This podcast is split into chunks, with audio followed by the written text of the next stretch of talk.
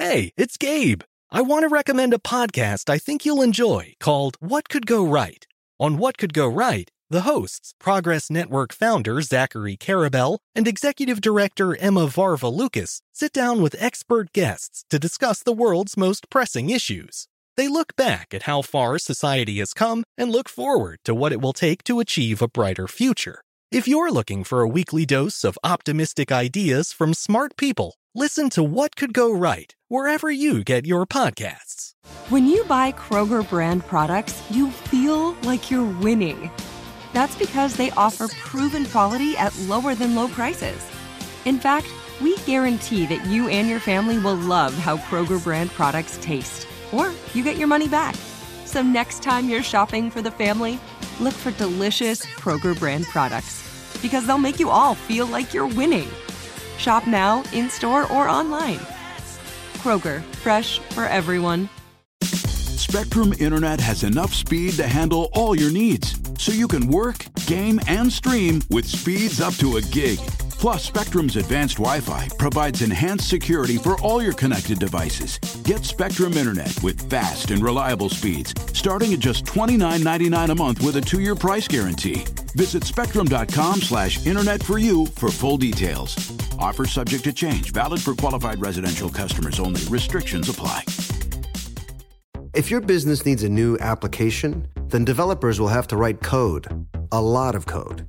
If an application needs to be modernized, then you'll need time, resources, and caffeine. If that sounds daunting, then you need watsonx Code Assistant, AI designed to multiply developer productivity so you can generate code quickly. Let's create a more modern foundation for business with watsonx Code Assistant. Learn more at ibm.com slash code assistant. IBM. Let's create. Hey y'all, we're rerunning two episodes today. Enjoy the show. Hi there. Welcome to This Day in History class, where we sift through the artifacts of history seven days a week.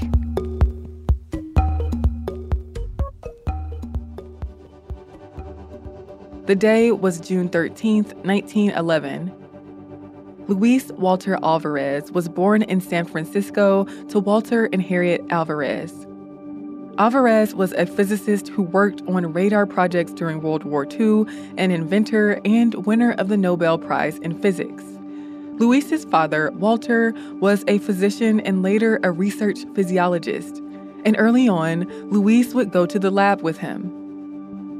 When Luis was 11 years old, he and his dad made a radio together. Later, Luis attended San Francisco Polytechnic High School, but ended up moving to Rochester, Minnesota while he was enrolled there. His father worked for the Mayo Clinic in Rochester, and Luis began apprenticing at the Mayo Clinic's instrument shop and being tutored by machinists while he was still in high school. Alvarez went on to study physics at the University of Chicago, where he got his bachelor's, master's, and doctorate. As he was finishing up his PhD, he married Geraldine Smithwick. The two of them later had two children, as well as a daughter who died at birth.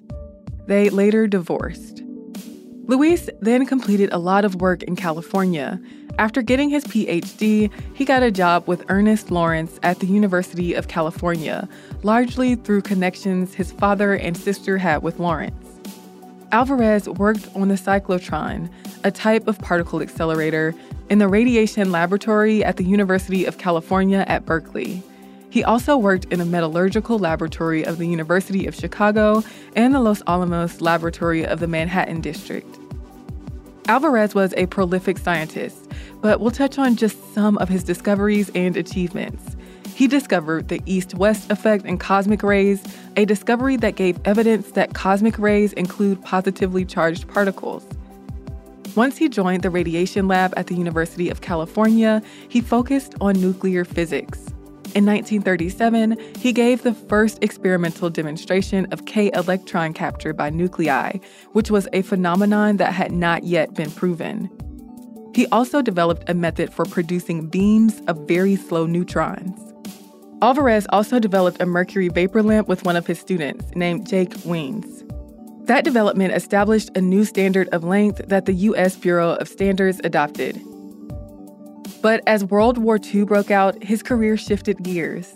In 1940, Alvarez went to work on radar technology at the Massachusetts Institute of Technology, where he worked on a microwave early warning system and the Eagle high altitude bombing system. He also invented the Vixen radar system, which deceived skippers into thinking an Allied plane was flying away from a German submarine and allowed attack planes to destroy the U boats. Luis also figured out a way to help planes land in bad weather when he invented ground control approach. When Luis left the Massachusetts Institute of Technology, he went to work on the Manhattan Project. He worked on nuclear bombs in Chicago, created detonators for plutonium bombs in New Mexico, and was on the plane that conducted the first ever atomic bomb test. He was also on the plane that dropped the atomic bomb Little Boy on Hiroshima. Before Fat Man, the second atomic bomb, was dropped over Nagasaki, Alvarez wrote a letter to a Japanese physicist he knew, urging him to tell Japanese leaders that if they continued in the war, another bomb would be dropped on the country. Though Alvarez recognized the horror and devastation that the bombs caused, he believed that the bombs would end the war and bring some sort of peace to the world. He also thought that the US should continue research and develop a hydrogen bomb. After the war, he went back to Berkeley. He designed and constructed a 40 foot proton linear accelerator. He also did a lot of work with large liquid hydrogen bubble chambers, and he helped identify many new particles. In 1968, Luis won the Nobel Prize for his quote, decisive contributions to elementary particle physics, in particular, the discovery of a large number of resonance states, made possible through his development of the technique of using hydrogen bubble chamber and data analysis. After this point, he spent a lot of his time studying cosmic rays.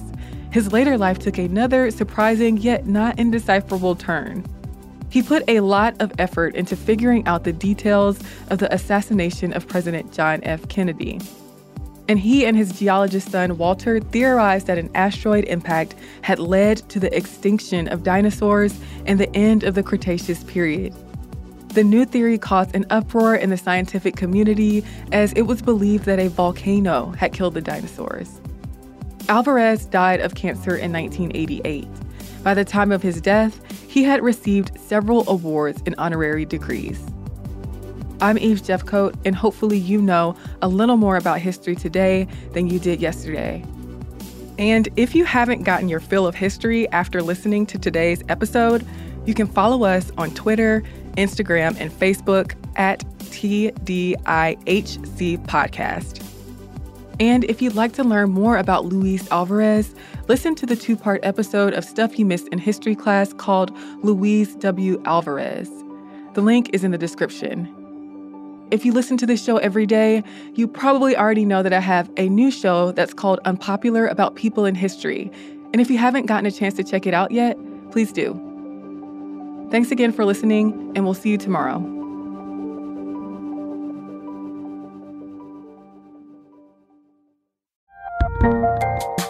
There's a lot happening these days, but I have just the thing to get you up to speed on what matters without taking too much of your time. The Seven from the Washington Post is a podcast that gives you the seven most important and interesting stories, and we always try to save room for something fun. You get it all in about seven minutes or less. I'm Hannah Jewell. I'll get you caught up with the seven every weekday. So follow the seven right now.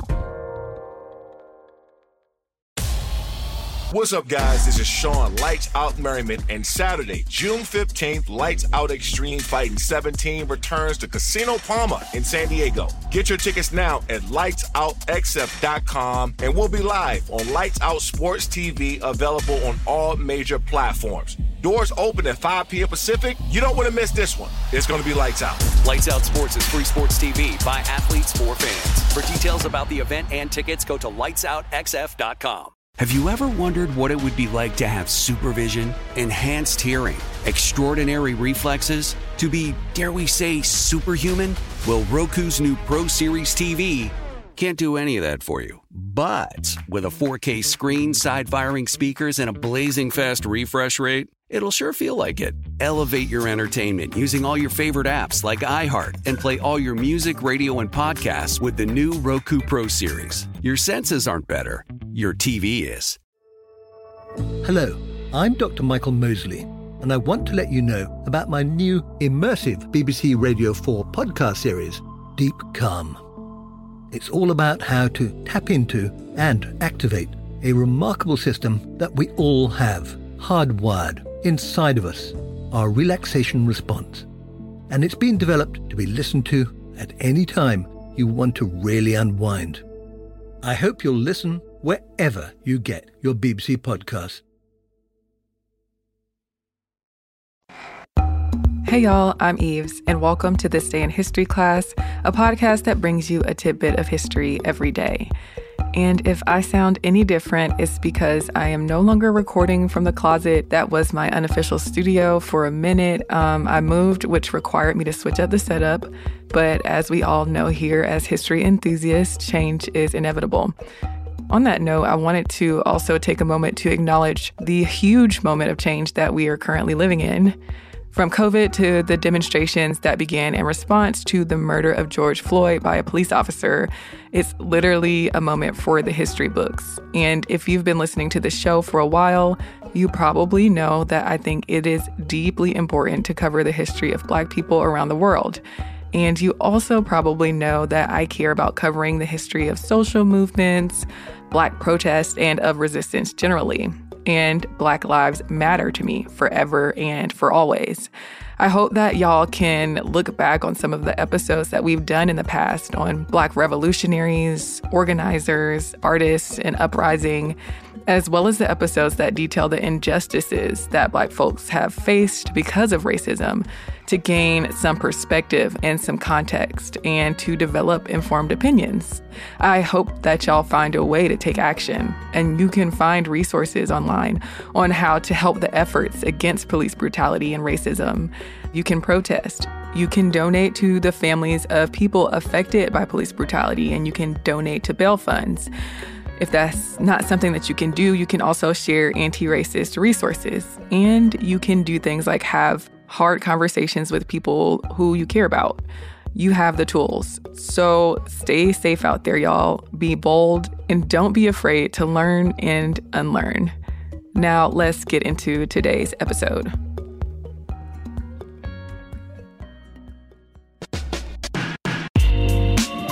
The day was June 13th, 1971. The New York Times began publishing excerpts from the Pentagon Papers. The Pentagon Papers, officially called the Report of the Office of the Secretary of Defense Vietnam Task Force, contain a history of U.S. political and military involvement in Southeast Asia from 1945 to 1967. In June 2011, the complete report was declassified and released to the public.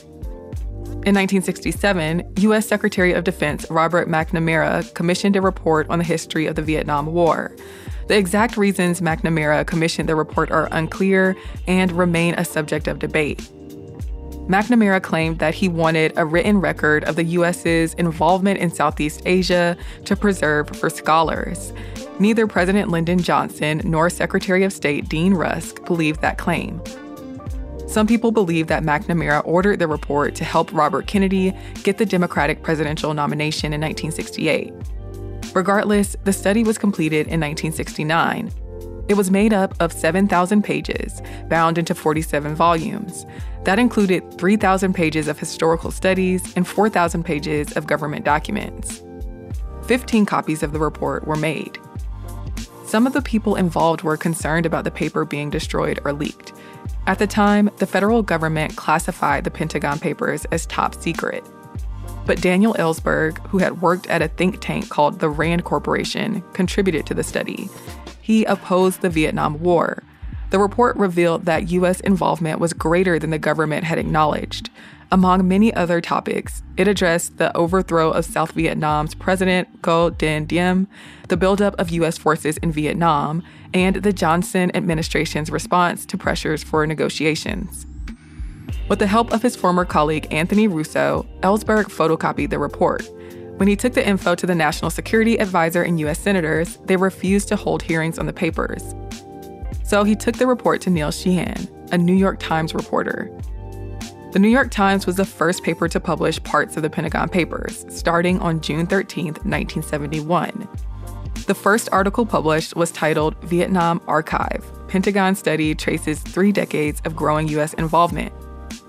In it, Sheehan said that the study, quote, demonstrates that four administrations progressively developed a sense of commitment to a non communist Vietnam, a readiness to fight the North to protect the South, and an ultimate frustration with this effort, to a much greater extent than their public statements acknowledged at the time. The Times published three articles about the study in two days. A federal court injunction forced the paper to stop publishing the articles.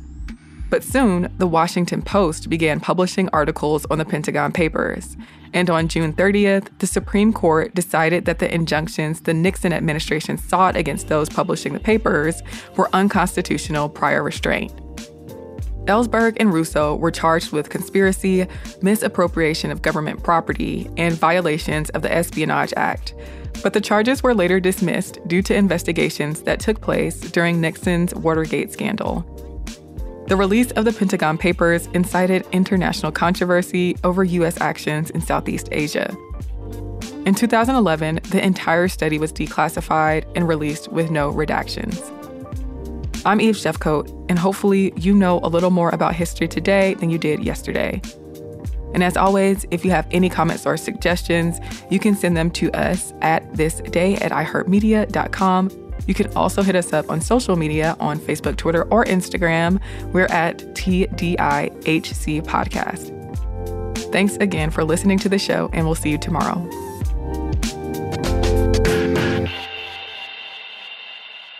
For more podcasts from iHeartRadio, visit the iHeartRadio app, Apple Podcasts, or wherever you listen to your favorite shows. What's up, guys? This is Sean Lights Out Merriman, and Saturday, June 15th, Lights Out Extreme Fighting 17 returns to Casino Pauma in San Diego. Get your tickets now at lightsoutxf.com, and we'll be live on Lights Out Sports TV, available on all major platforms. Doors open at 5 p.m. Pacific. You don't want to miss this one. It's going to be lights out. Lights Out Sports is free sports TV by athletes for fans. For details about the event and tickets, go to lightsoutxf.com. You wouldn't expect to hear that we're America's third best city for beer like this one. Or home to vibes like this. And this. It might surprise you that we're top 10 for immersive art that's like, whoa. And, hmm. Not to mention, we have one of the top zoos in the country. So, can a city with the country's best pro soccer team, ranking as a top culinary destination in the world, be in your own backyard? Yes, Columbus. Plan your summer at experiencecolumbus.com/summer.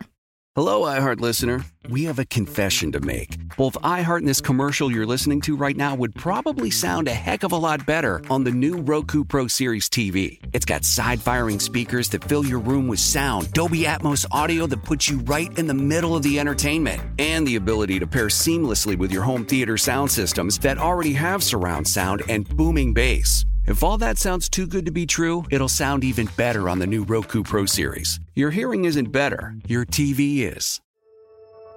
Hello, I'm Dr. Michael Mosley, and I want to let you know about my new immersive BBC Radio 4 podcast series, Deep Calm. It's all about how to tap into and activate a remarkable system that we all have hardwired inside of us our relaxation response and it's been developed to be listened to at any time you want to really unwind. I hope you'll listen wherever you get your BBC podcasts.